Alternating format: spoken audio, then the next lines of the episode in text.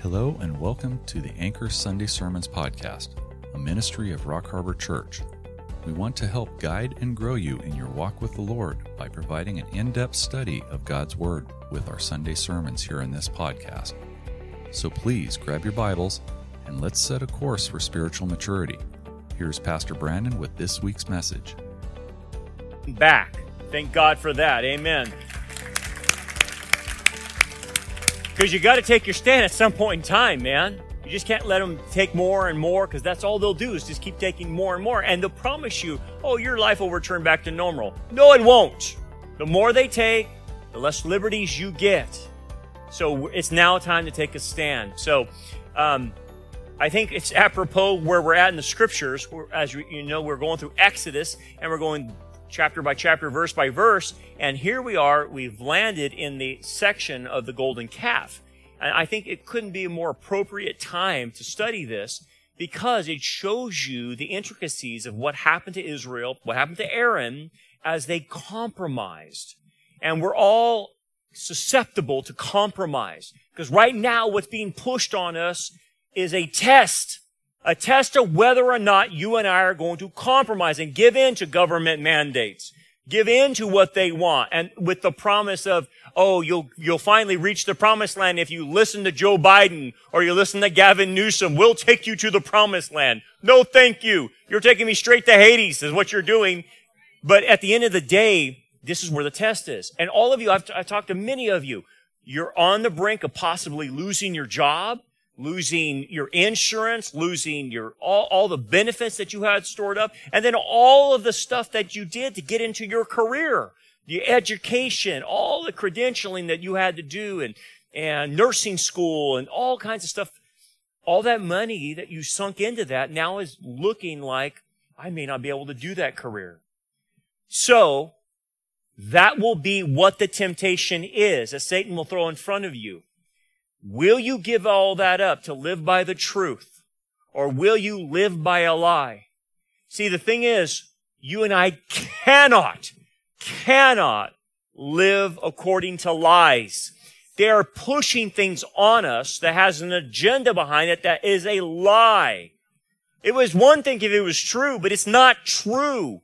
And anybody with any common sense can see the agenda behind it. Why do you think they have to ha- hang out these carrots in front of us saying, well, you can win a million dollars. You can have free donuts, free pizza if you get vaccinated.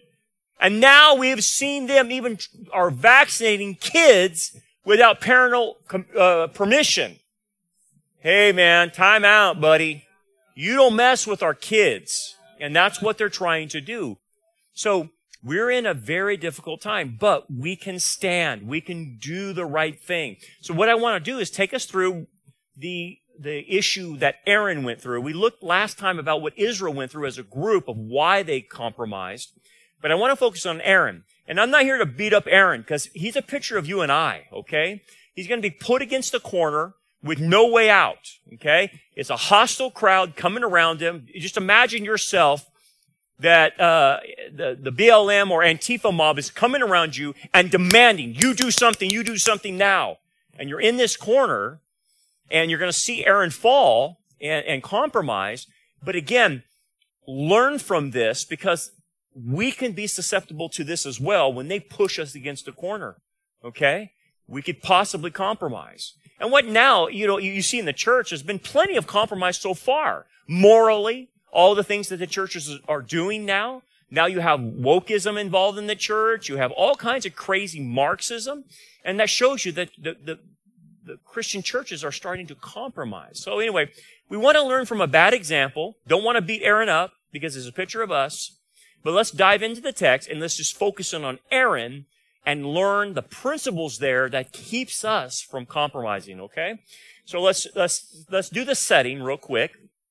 The setting, as you know, it says this.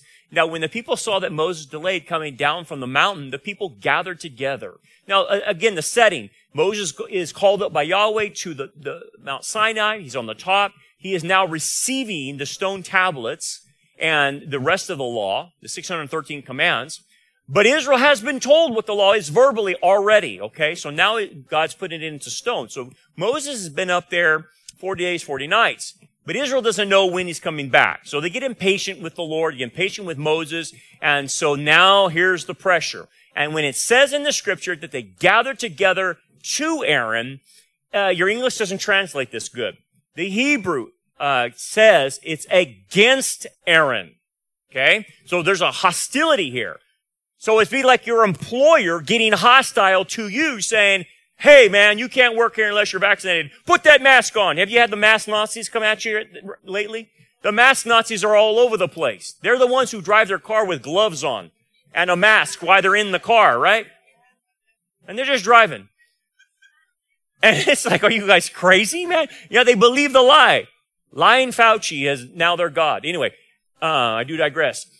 And said to him, Come, make us gods that we sh- that shall go before us. And they're forcing Aaron into this. Do something now. And notice what they say. They want to go, they want a God that goes before them. What they want is to go into the promised land and take it. No, they're not ready for that. They are not equipped and they're not going to do it on themselves, by themselves. They want Yahweh, but then so they're going to fabricate a counterfeit of Yahweh to lead them into the promised land. As you know, they're not prepared. As you know, there are Nephilim in the land. As you know, they will be 40 years in the desert because they attempted to go in, or the, the, the spies went in and came back saying, we can't do that. There's Nephilim. Remember that? Okay, so they're not prepared, but they think they are. So that they are pressuring Aaron, we want to go in now. See, one of the things you'll see about Israel or you'll see about us personally as the church is we want to run ahead of God. We want to get ahead of Him a lot of times.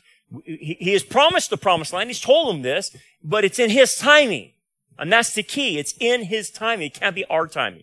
Anyway, for as this Moses, look at how they disdain Moses. They've already given up on him. He's done. The man who brought us up out of the land of Egypt, we, we showed you last week that that was a misnomer. Moses did not bring them up. It was Yahweh. Okay? We do not know what has become of him. Well, you do know. You're lying. You're lying because the leadership told you he's going on the mountain to get the Ten Commandments, to get the stone tablets and the rest of the law. They know where he's at. By the way, they can see the mountain he's on. And on top of that mountain is a Shekinah glory and the glory clouds are on top of it. So they're in eyesight of seeing Mount Sinai. It's not like they don't know what's going on. They see it and they do this despite seeing the evidence that Yahweh is present on the mountain with them and with Moses. Anyway, that gives the setting. Okay. So now they're going to hassle Aaron. And Aaron said to them, so he break, he break, he breaks down. He, he compromises. Break off the golden earrings which you, which are in the ears of your wives, your sons, your daughters, and bring them to me. So here's the thing. There's a, a, a deal being struck. They pressure him do this for us. And he says, okay, I'll do this for you if you give me back something. And what he wants from them is their earrings, basically their jewelry uh, that they got from Egypt. Okay, I'll go more into the the jewelry and the, the the the goods of it in just a bit. But remember, when Yahweh set them free from Egypt, he plundered the Egyptians without the Israelites ever having to lift a finger and the Egyptians just gave over their wealth to Israel. Remember that? They left with a bunch of gold and jewelry and everything. Now, why? Well, the jewelry was going to be eventually used for the tabernacle, but that, that, that plunder would be used for when they do go into the promised land, how they establish their nation. They're going to have to have money to establish things and grow things and buy things. And that's how they're going to have a kickstart from Yahweh. But what Aaron is doing is using coercion. He's saying, you give me this and I'll give you that back. That's a contract. Okay. Now what it, what it, what you should see is this, that when leadership asks you for something and you give it to them, you're going to lose it. So leadership right now in the world and in America is asking you, well, give me some of your freedom and I'll give you peace and security. I'll make sure you're okay, Dr. Fauci. I'll make sure that you get m- multiple boosters after this one. Four and five and six and pills and everything else. But give me some of your liberty. Look what's happening in Australia. In Australia, they can't even go outside in some of these provinces. In Australia, I mean, they're locked down for all day long and they can only go out for like a, an hour a day. Yeah, comply with us and we'll give you an hour of freedom. How would you like that? See, Australia is a preview of what's coming here, what's already happening in Canada and other Western world uh, types of countries that are governed by Judeo-Christian principles. So there's coercion being used. So Aaron already sunk into coercion. Give me something, I'll give you your, your freedom back, or I'll give you what you want. Sad, isn't it? Think about the pressure that's being put by, by the millennial generation uh, of unbelievers on our government. What do they want? Free college. Okay, yeah, who's going to pay for that? Oh, I want free health care. Okay, who's going to pay for that? See, there's a coercion. So the politician says, I'll give you that. You give me back your, your medical liberty. That's how the coercion works. It devolves quickly here, as you can see. The demands are then issued. You will do this. That's a mandate. You will do this. If you want that, you will do this. If you want peace and security, you want medical safety, then you will do this according to the federal government or the CDC or whoever. That's what's happening, guys. So when you see Aaron and this situation, my goodness, it's speaking to us right now. This is going on right now on a global scale. Okay, so all the people broke off the golden earrings, which were in their ears, and brought them to Aaron. You might as well just translate that. And all the people decided to take a jab. Right? It's the same thing. Almost. Okay. Let's talk about the bad stewardship. The bad stewardship, again, remember I said the gold and stuff is supposed to be used for the tabernacle, the making of the tabernacle, the, the articles uh, in the tabernacle and the, the furniture, okay? And then it's supposed to be used in the promised land. But they decide to make a golden calf out of it. That's a misuse of the gift of God to them. That's the stewardship of money. Uh, they wouldn't have had it had not God gave that to them through the Egyptians. And same, same thing is true today. What you have is your God-given freedom. It is inalienable to you. It means it only comes from God, not from the government. And therefore, you are to be a good steward and not give away your freedom, not bargain your freedom away for what they promise you. Don't do that. And then what they do is they exalt the leader. So Aaron now has usurped Moses. Moses is out, Aaron's in, and they start looking to him to solve the problem. And, and this is typical of ancient paganism or even today. Ancient paganism wants a leader that can see, touch, whatever, all their five senses. Paganism doesn't want to follow an invisible God. That's hard for them. But yet that's what God requires is faith. Faith in the invisible God. You believe in Jesus, yet you have never seen him, right? But you believe. You've never seen him, but you do believe. Paganism says, no, no, we, we need to have a man with a plan right there in the leadership position that you can see, and he's going to be the guy who brings you peace and security. Guess who that will be in the future? Antichrist. So they can see him touch him, feel him, all that stuff, and then he's going to be able to do miracles. See, that's paganism. Paganism wants that. So Aaron is exalted. He's the leader. We'll use him. Four, verse four. And he received the gold from, and, and he received the gold from their hand, and he fashioned it into an engraving tool and made a molded calf. Now here's the thing. The, the, Aaron, for instance, and a lot of the, the, the individuals who will be used to create the tabernacle we're gifted by the Holy Spirit in order to have a, a certain amount of art, artisan gifts to be able to fashion these things as Moses directed. It was a gift to be able to do this. Aaron misuses his gift and makes a golden calf out of it. So what was happening? It was a molded piece of wood probably, and then they overlaid it with gold. That's what it would have been. But it's a misuse of gifts is what's happening here. And then notice that the people are spectators. That they don't join in. They're just, they just watch Aaron do this. Now, you might not pick up on this, but if you study ancient paganism, this is exactly what their religions taught them. Let me explain. In ancient paganism, the people who are worshiping that idol or whatever stay passive in the worship. They just sit back and let the religious leaders do all the work. Okay? That's how it is. So if you want to think of a modern day example, think of the Catholic Church. Okay? Where everyone's passive and then the priest does all the work. if you want to move into Protestantism, Protestantism, I can do the same thing. When you go to a church and all they do is entertain you and the pastor's a motivational speaker, not giving you the truth, and they say, sit back, we'll entertain you, and then the church service becomes entertainment, that's a ancient form of, of paganism. When we worship with Lev Shalom, and a great job they did, we all together worship together. Notice that? And we're, now we're studying the scriptures together. Okay? That is, that is what the worship of Yahweh is. It's a communal worship. Paganism is say, sit back, let us entertain you. We'll do all the work. So that's already starting to happen this quick in Israel. It's already starting to happen. The people are spectators and Aaron's misusing his gifts. Okay.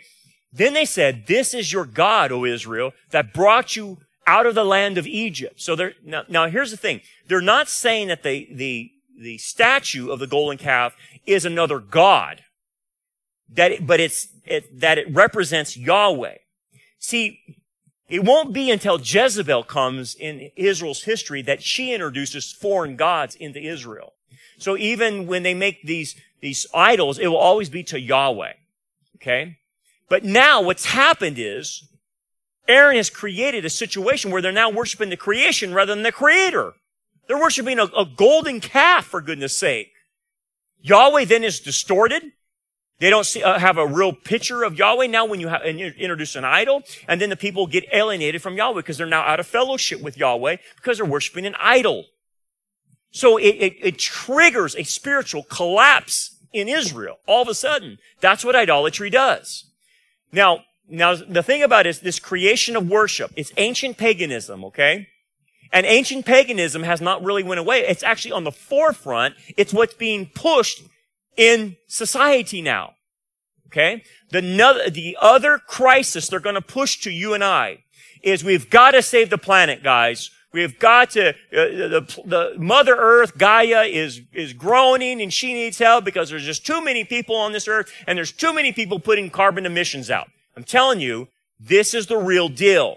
It's not going away because not last Friday, but the Friday before, Biden came out on a Friday afternoon and said, we're instituting a roadmap to build a climate resilient economy. Now, if you read the 40 page document, it tells you that our economy is going to change from a capitalistic society, a capitalistic economy, free market, to a economy that's based on saving the planet. Now, what do you mean, Brandon? What's the implications? Oh, it has far reaching implications and it's all due to the worship of the planet worship of creation. So for instance, what they're going to do, and if we're here still for this, I don't know. Hopefully we'll get raptured soon. But if we're still here for this, what they plan to do is base your spending habits on how well you're taking care of the planet. So for instance, if there's certain items you like to buy, but it gives a carbon footprint that's too much, you will be limited in buying those things because you're emitting too much carbon footprint. So you'll be limited on the resources that you can buy. Furthermore, in your gas consumption, you will be limited on your gas consumption if you go too far. So Visa, MasterCard, all your credit cards, your debit cards will have a limit on how much you can purchase gas and how much you can travel because you're emitting carbon emissions. It's crazy. I know. It's, you, you can't even believe we're here, man, but we are. And then the other thought in these knuckleheads' minds is that, oh, because this is, Biden said it. This is a national threat. It's an existential threat. This, they said this is worth, worse than Iran. That's crazy, right? Thinking like that. Okay. So because of that, this is not, we all got to do our part. We all got to do our part. Well, how do you think that's going to come about? Doing our part, picking up trash? Is that what it is? No, no, no, no, no. They're getting in your pocketbooks. They're going to get in your pocketbooks. Before you know it, you'll have an, another tax that's going to come out in your paycheck for offsetting carbon emissions. And they've even talked about this is such a catastrophe, we might have to dip into people's pensions, or we'll have to talk about insurance and all kinds of different things. Guys, this is going to hit us economically if it's not stopped. But what is the basis of this? The basis of this is creation worship. Now, here you, let, let's take a step back. Is the planet doing that? No. Is there plenty of space on the planet? Yes. You can fit everybody on the planet in Texas, for goodness sake. There's plenty of space. But this is all part of the depopulation, uh, eco-friendly stuff. Now, the, the upper echelon knows that this is a lie. But this is the lie that, that everyone else believes and is going for it. The banks are involved in this. The high dollar economic institutions, BlackRock, Vanguard, State Street own everything. Everything. Those three companies own everything in this world. They own nine tenths of the world's economy. BlackRock, Vanguard, State Street. And they're all in bed with the World Economic Forum to save the planet. And no one's escaping it. But what does it come back to? Worshiping the creation rather than the creator. And what happens when you worship the creation? You go crazy. Should we expect anything like that to happen in our society? Absolutely. They're all already going crazy. What is the deal about the bull? Why, why did they fashion it into a bull? Why did they want a bull to represent Yahweh? Well, first of all, a bull in the ancient pagan world represented power, control, and fertility. Pretty simple. But see, what, what pagan worshippers did is they made sacrifices to these idols, and they expected the idol to give back to them those three elements power, control, and fertility. That's how the paganism works. It's how it works today. Ancient paganism is still with us today. What do the globalists want? Power. What do they want? Control. And what about fertility? What, what is it that they want about fertility? Oh, remember I told you depopulation. They want to control the fertility rates of people. A bill has been set up, it hasn't been passed, but it's been pushed through Washington to limit how many kids you can have. They say after 40, you should not be able to have kids, and they want to limit you to the maximum of three kids. It's kind of like what China's doing with a, with a one child law. And they're proposing this. Okay? So when you get to fertility, you have to understand what it means. It means birthing. It means giving, giving, uh, having procreation and creating humans. What did God say to all people in Genesis? Be fruitful and multiply. So this goes against what God has said by limiting children. Abortion plays a part in that. Homosexuality plays a part in that. Transgender plays a part in it. How so? Because you can't reproduce. That's why it's pushed. You can't reproduce. And so we see this, this is nothing but ancient paganism, man. Now, this is what they would try to capture. This is what the world leaders are trying to capture. Okay, so check this out. So when uh, Aaron saw it after they built the golden calf, they put it on this, this rock, and I'll show you the rock in just a bit. He built an altar before it, and Aaron made a proclamation and said, tomorrow is a feast of the Lord. So now he's acting arbitrarily. God's not directing him. He's just doing his own thing. Okay? Be careful. This is when you compromise, you start doing your own thing, making your own plans, getting ahead of God. Well, he has have no authority to do this, but he does it. But what he's doing is notice that he puts an altar before the calf. An altar before the calf. See, in ancient paganism, this is how they thought that when I do my sacrifices to these gods, in order for my God to see the sacrifice, I got to do it before him. Because the idea of omniscient is really not, uh, that comes from the Bible. That doesn't come from paganism.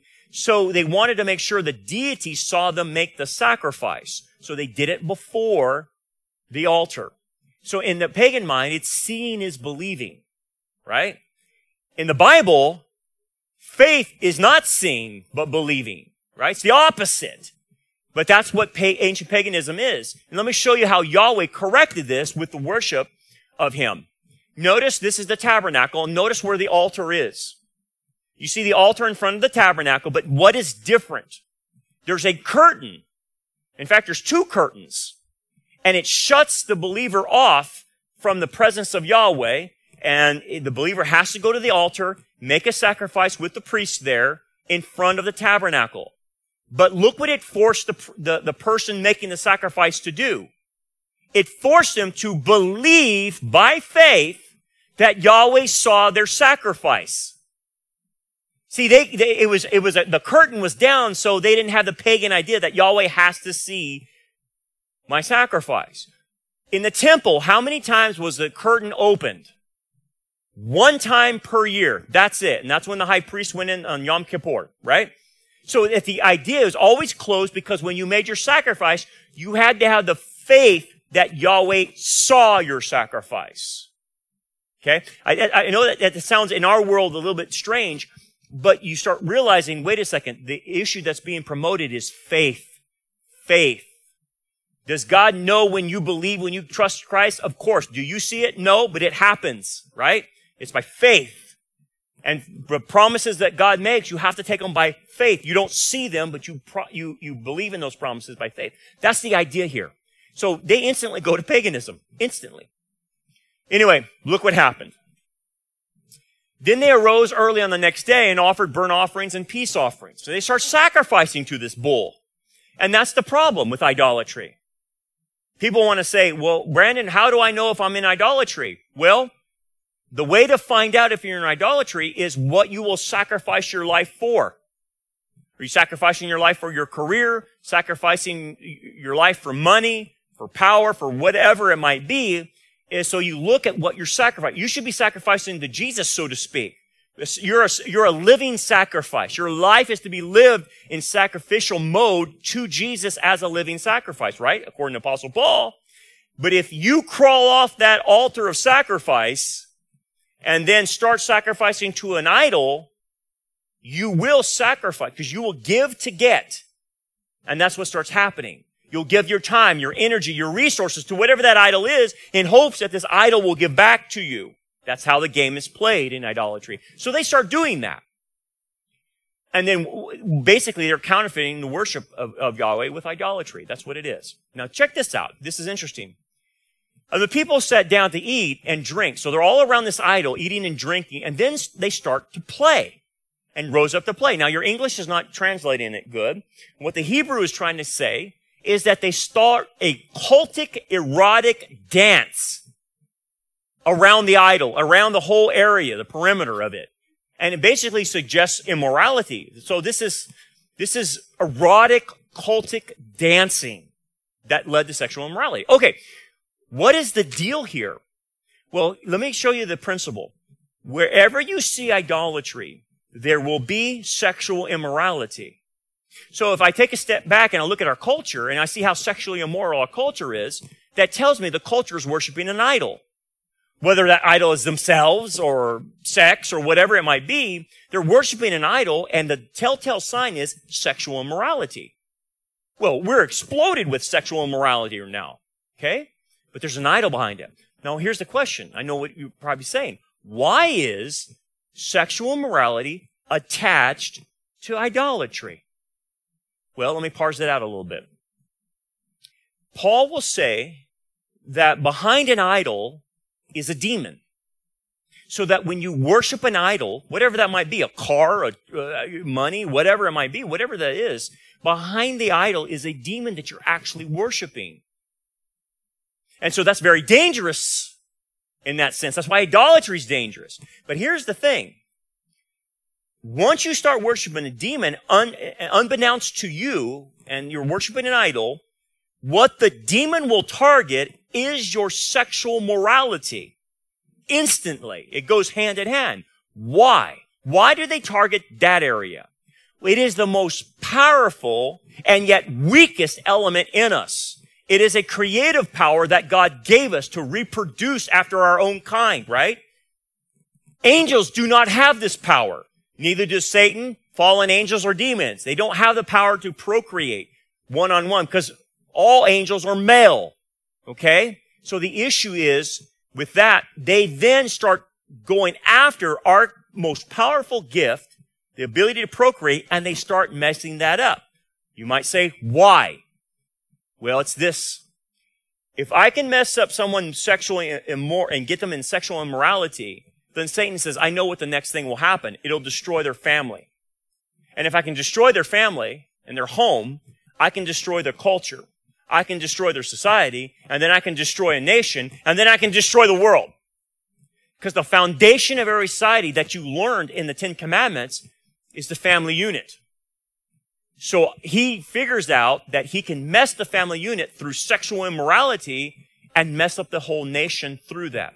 That is the problem in America and Australia and Canada. When the sexual revolution came to America in the 60s and it blossomed into the 70s and then it started allowing homosexuality and lesbianism and then it started allowing transgenderism like we have today and now we have drag queen story hour, that is a sign that there's heavy demonic activity and it started with destroying the family. So the two go hand in hand. Destruction of the family and sexual immorality go hand in hand.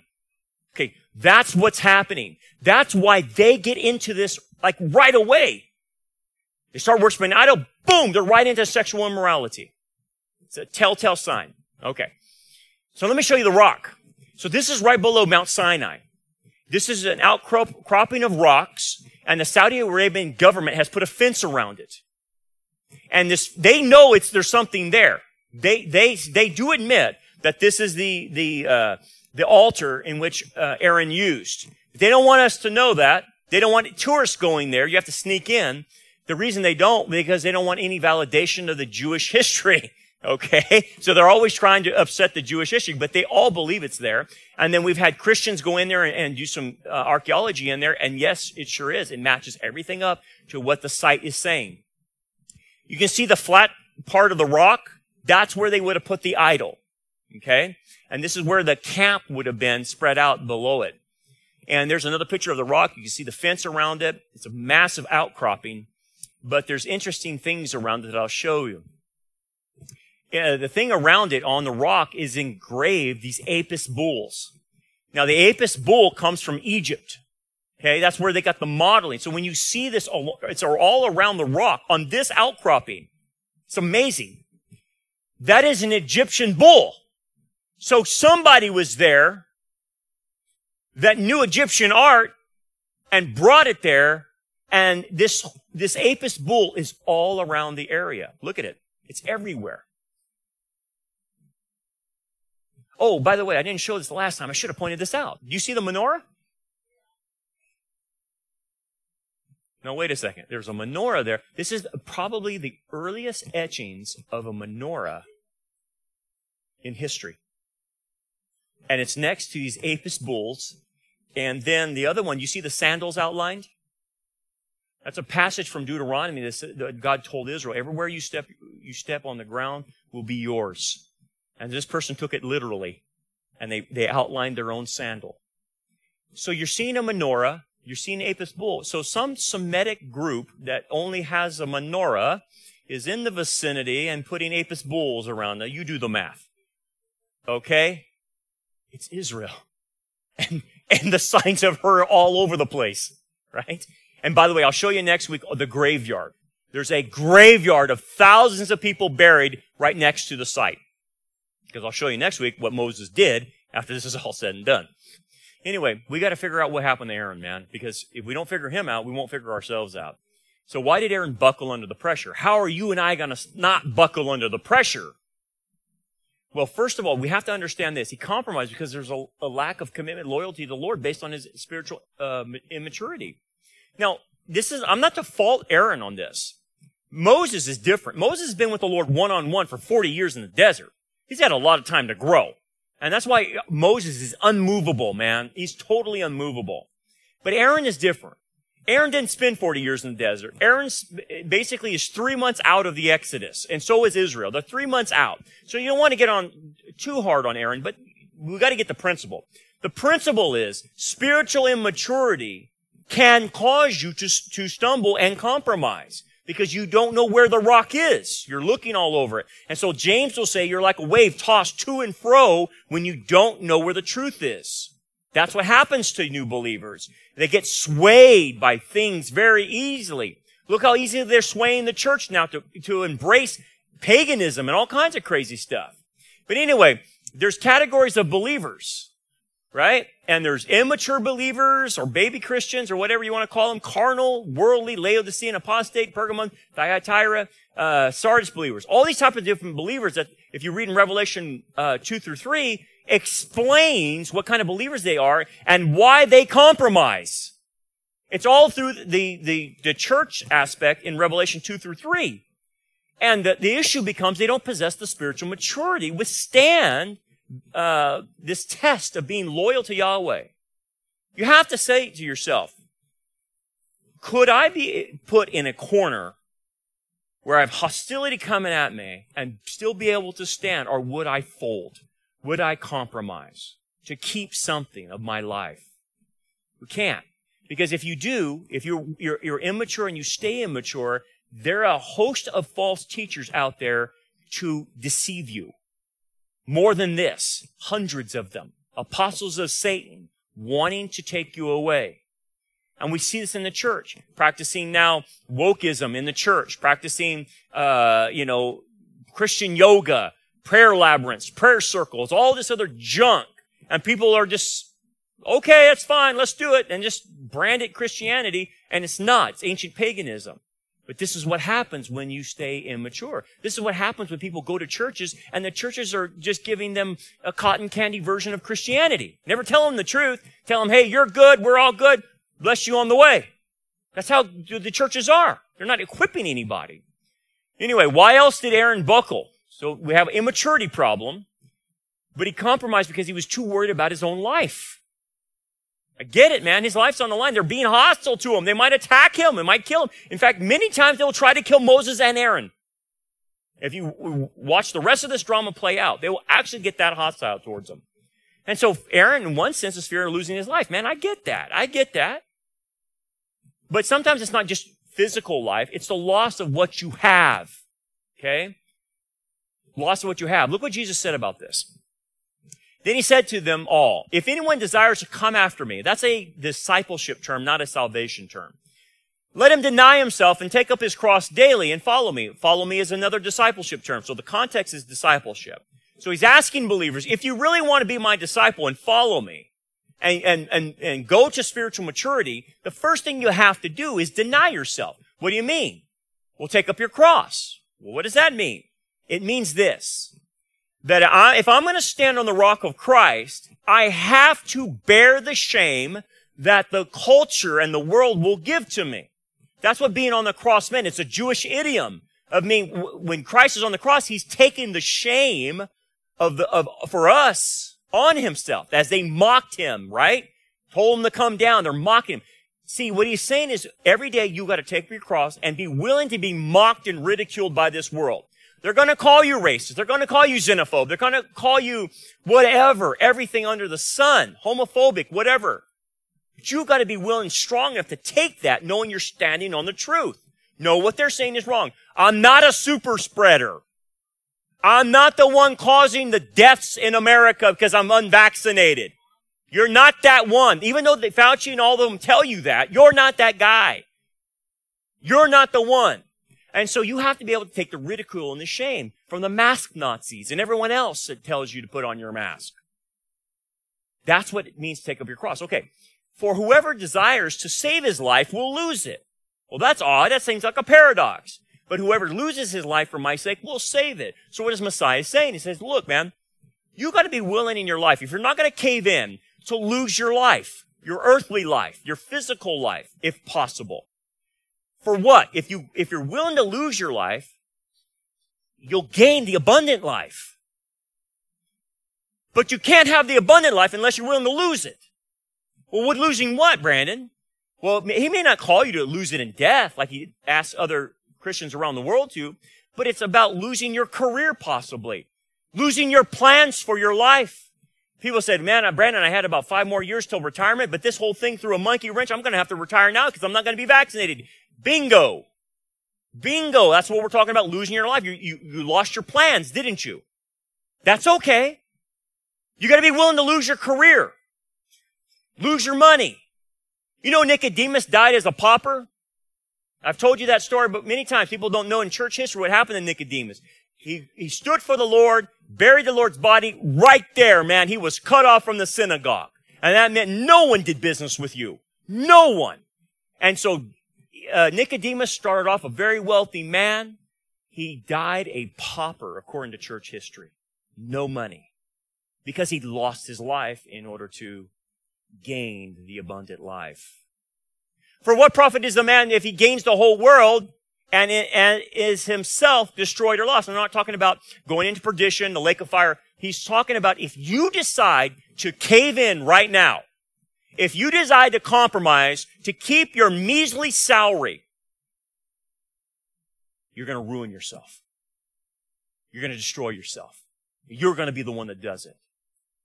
Now, let me take you to Nazi Germany and give you an example of this. In Nazi Germany, Hitler said something about the German pastors that I will never forget. He said this about the German pastors. These pastors will compromise for their measly salary. And you know what? He was right. 80% of the pastors in Germany took down crosses of Jesus and put up pictures of Hitler. And they went along with the program. Why? They didn't want to lose their stinking salary. That's a sellout. That's a Judas. You can't be like that. Lose your life. And do you believe that God can provide? Of course. Then go for it. Take your stand. That's how you gain your life. Look at this guy. Uh, Lieutenant uh, Colonel Stuart Scheller. Lost everything. Got out of the military because the, uh, the, the woke generals in our government did that in Afghanistan, left $85 billion of, of material and weapons and uh, military to the Taliban, uh, a terrorist organization. And, and you got Biden saying, oh, they're, they're very businesslike. What are you talking about? They cut people's heads off. What are you crazy? Yeah, he's crazy. He's eating too much ice cream. Anyway, my whole thing, let me, let me give you something prophetically about this, which possibly could happen. And I think it will. We left the biggest military dump of equipment in Afghanistan ever in history. No, there's nothing on record of any nation leaving that kind of uh, wealth in far, as far as military equipment in a nation. I'm going to tell you what.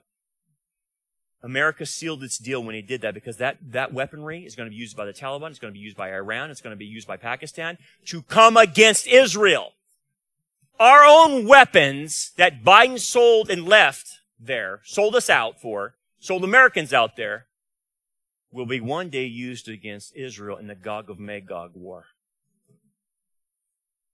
Oh, my land. Is it that bad? Yeah, it's that bad. That's satanic, dude. Why did he buckle under the pressure? Compromise because he feared man instead of God. And this is a common thing, man. You're only going to live two ways. You're going to either fear God or fear man. That's, that's, that's how life is. And so if you fear man, what happens there is you have a desire for popularity, desire to be liked, desire for acceptance, uh, desire for appeasement. It's the worst place you could be. This is like a, this is what a politician is, right? This is what they do. Popularity, acceptance, appeasement. Folks, you and I cannot appease evil. It doesn't work. If you give evil Gavin Newsom your rights, you won't appease him. He want, he wants more. When you try to appease the Ayatollahs or Hezbollah or any of these groups or Winnie the Pooh in China or Rocket Man in North Car, uh, I almost said North Carolina, North Korea, in North Korea, what are you going to do to Rocket Man? He's not going to say, yeah, I want to be nice now. Let's play. No, no. These are evil. Putin, all those guys are evil. You can't appease evil. That's the whole point. This is what the American people and the Australians and the Canadians don't understand. They're given into these evil, corrupt politicians thinking that it will appease them and they'll back off on them. They're not. They're not. This is what, look at what they just did. We went through the whole shutdown of the churches. Some churches never reopened their doors and we were told to shut up, don't question. Something's wrong here. And then you have 70% of born again Christians who are appeasing the masses because the, the, the new thing is tolerance. We got to be tolerant for everybody. So, so Christians now, because of their tolerance, are moving and saying, well, yeah, there's many ways to heaven other than Jesus. No! There isn't! There's one way. Yeshua said it. I am the way, the truth, and the life. No one comes to the Father except through me. We don't give up on that. But 70% of our brothers and sisters are giving up on the exclusivity of the gospel. That's apostasy. Otherwise, these Christians that are doing that are becoming Neville Chamberlains, man. They're doing deals with the devil.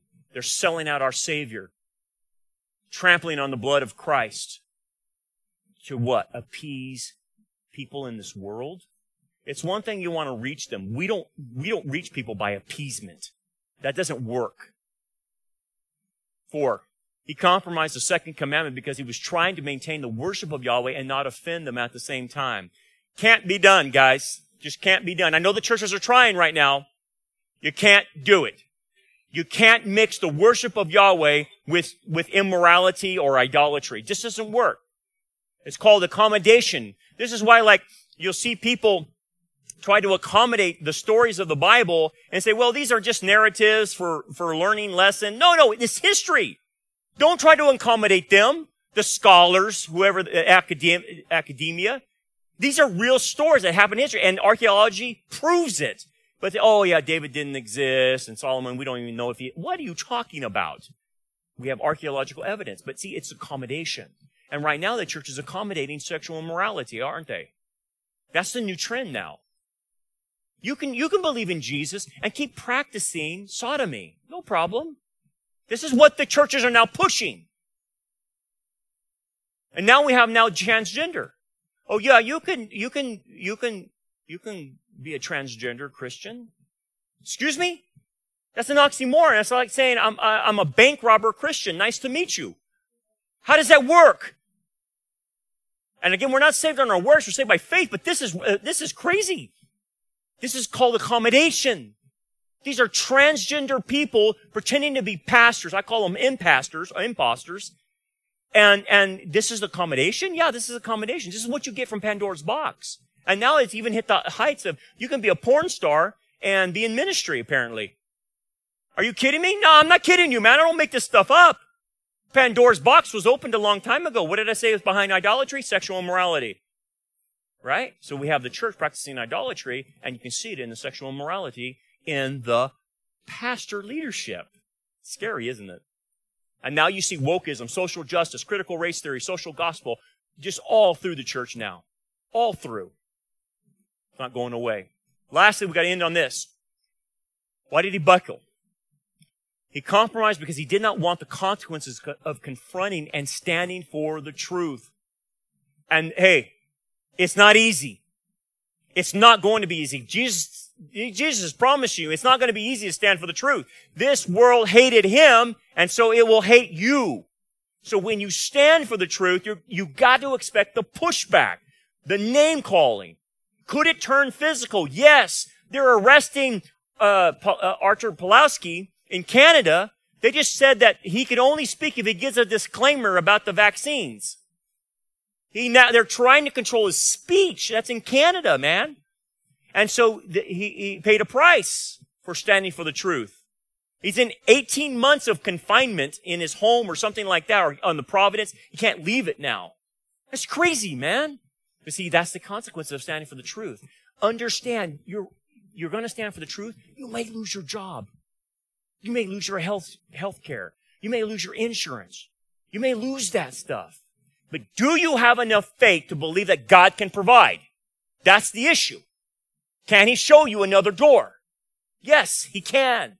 But you have to believe that in order to take your stand, right? Look what's happening. All these people are taking a stand. Why can't you? All these people are losing their jobs. They're showing you it can be done.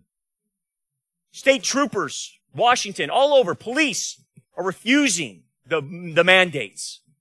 Uh, even uh, college football coaches getting fired, refusing to be vaccinated. Then his staff followed with him later on refusing it. No, we won't not, will not be dictated to.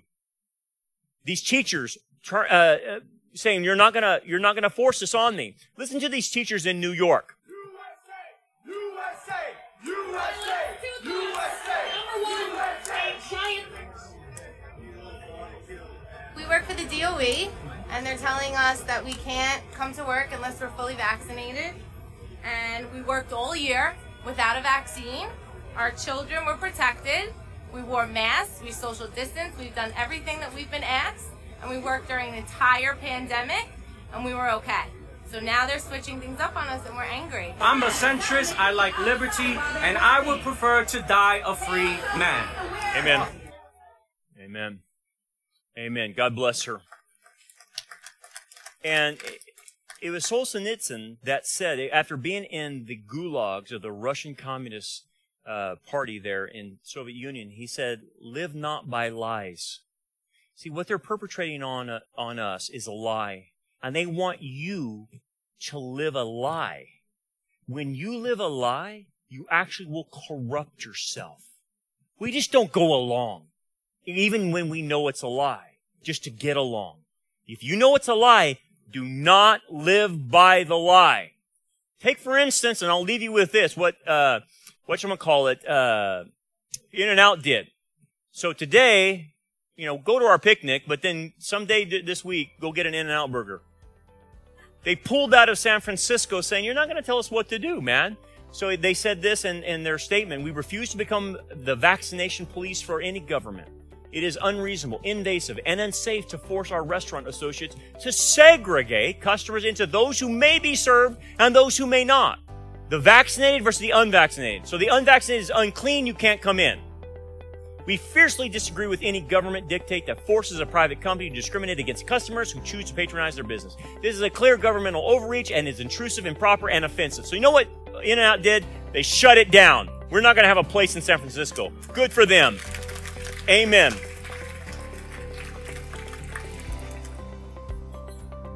If they can do it, you can do it. Thanks for joining us for another episode of the Anchor Sunday Sermons. We hope that this message is a blessing to you and helps grow you towards a more mature understanding of God's Word. Rock Harbor Church has recently started a second podcast called the Anchor Bible Study. It's filled with past and continuing Bible studies preached during our Wednesday evening services. If you enjoyed this message and would like to hear it, please check the description of this episode or search your favorite podcast streaming services for the Anchor Bible Study. Support for both of our podcasts comes from your generous gifts and donations. For more information about our ministry, we invite you to check out our website, rockharborchurch.net. Until next time, remember, keep looking up, for our redemption draws near.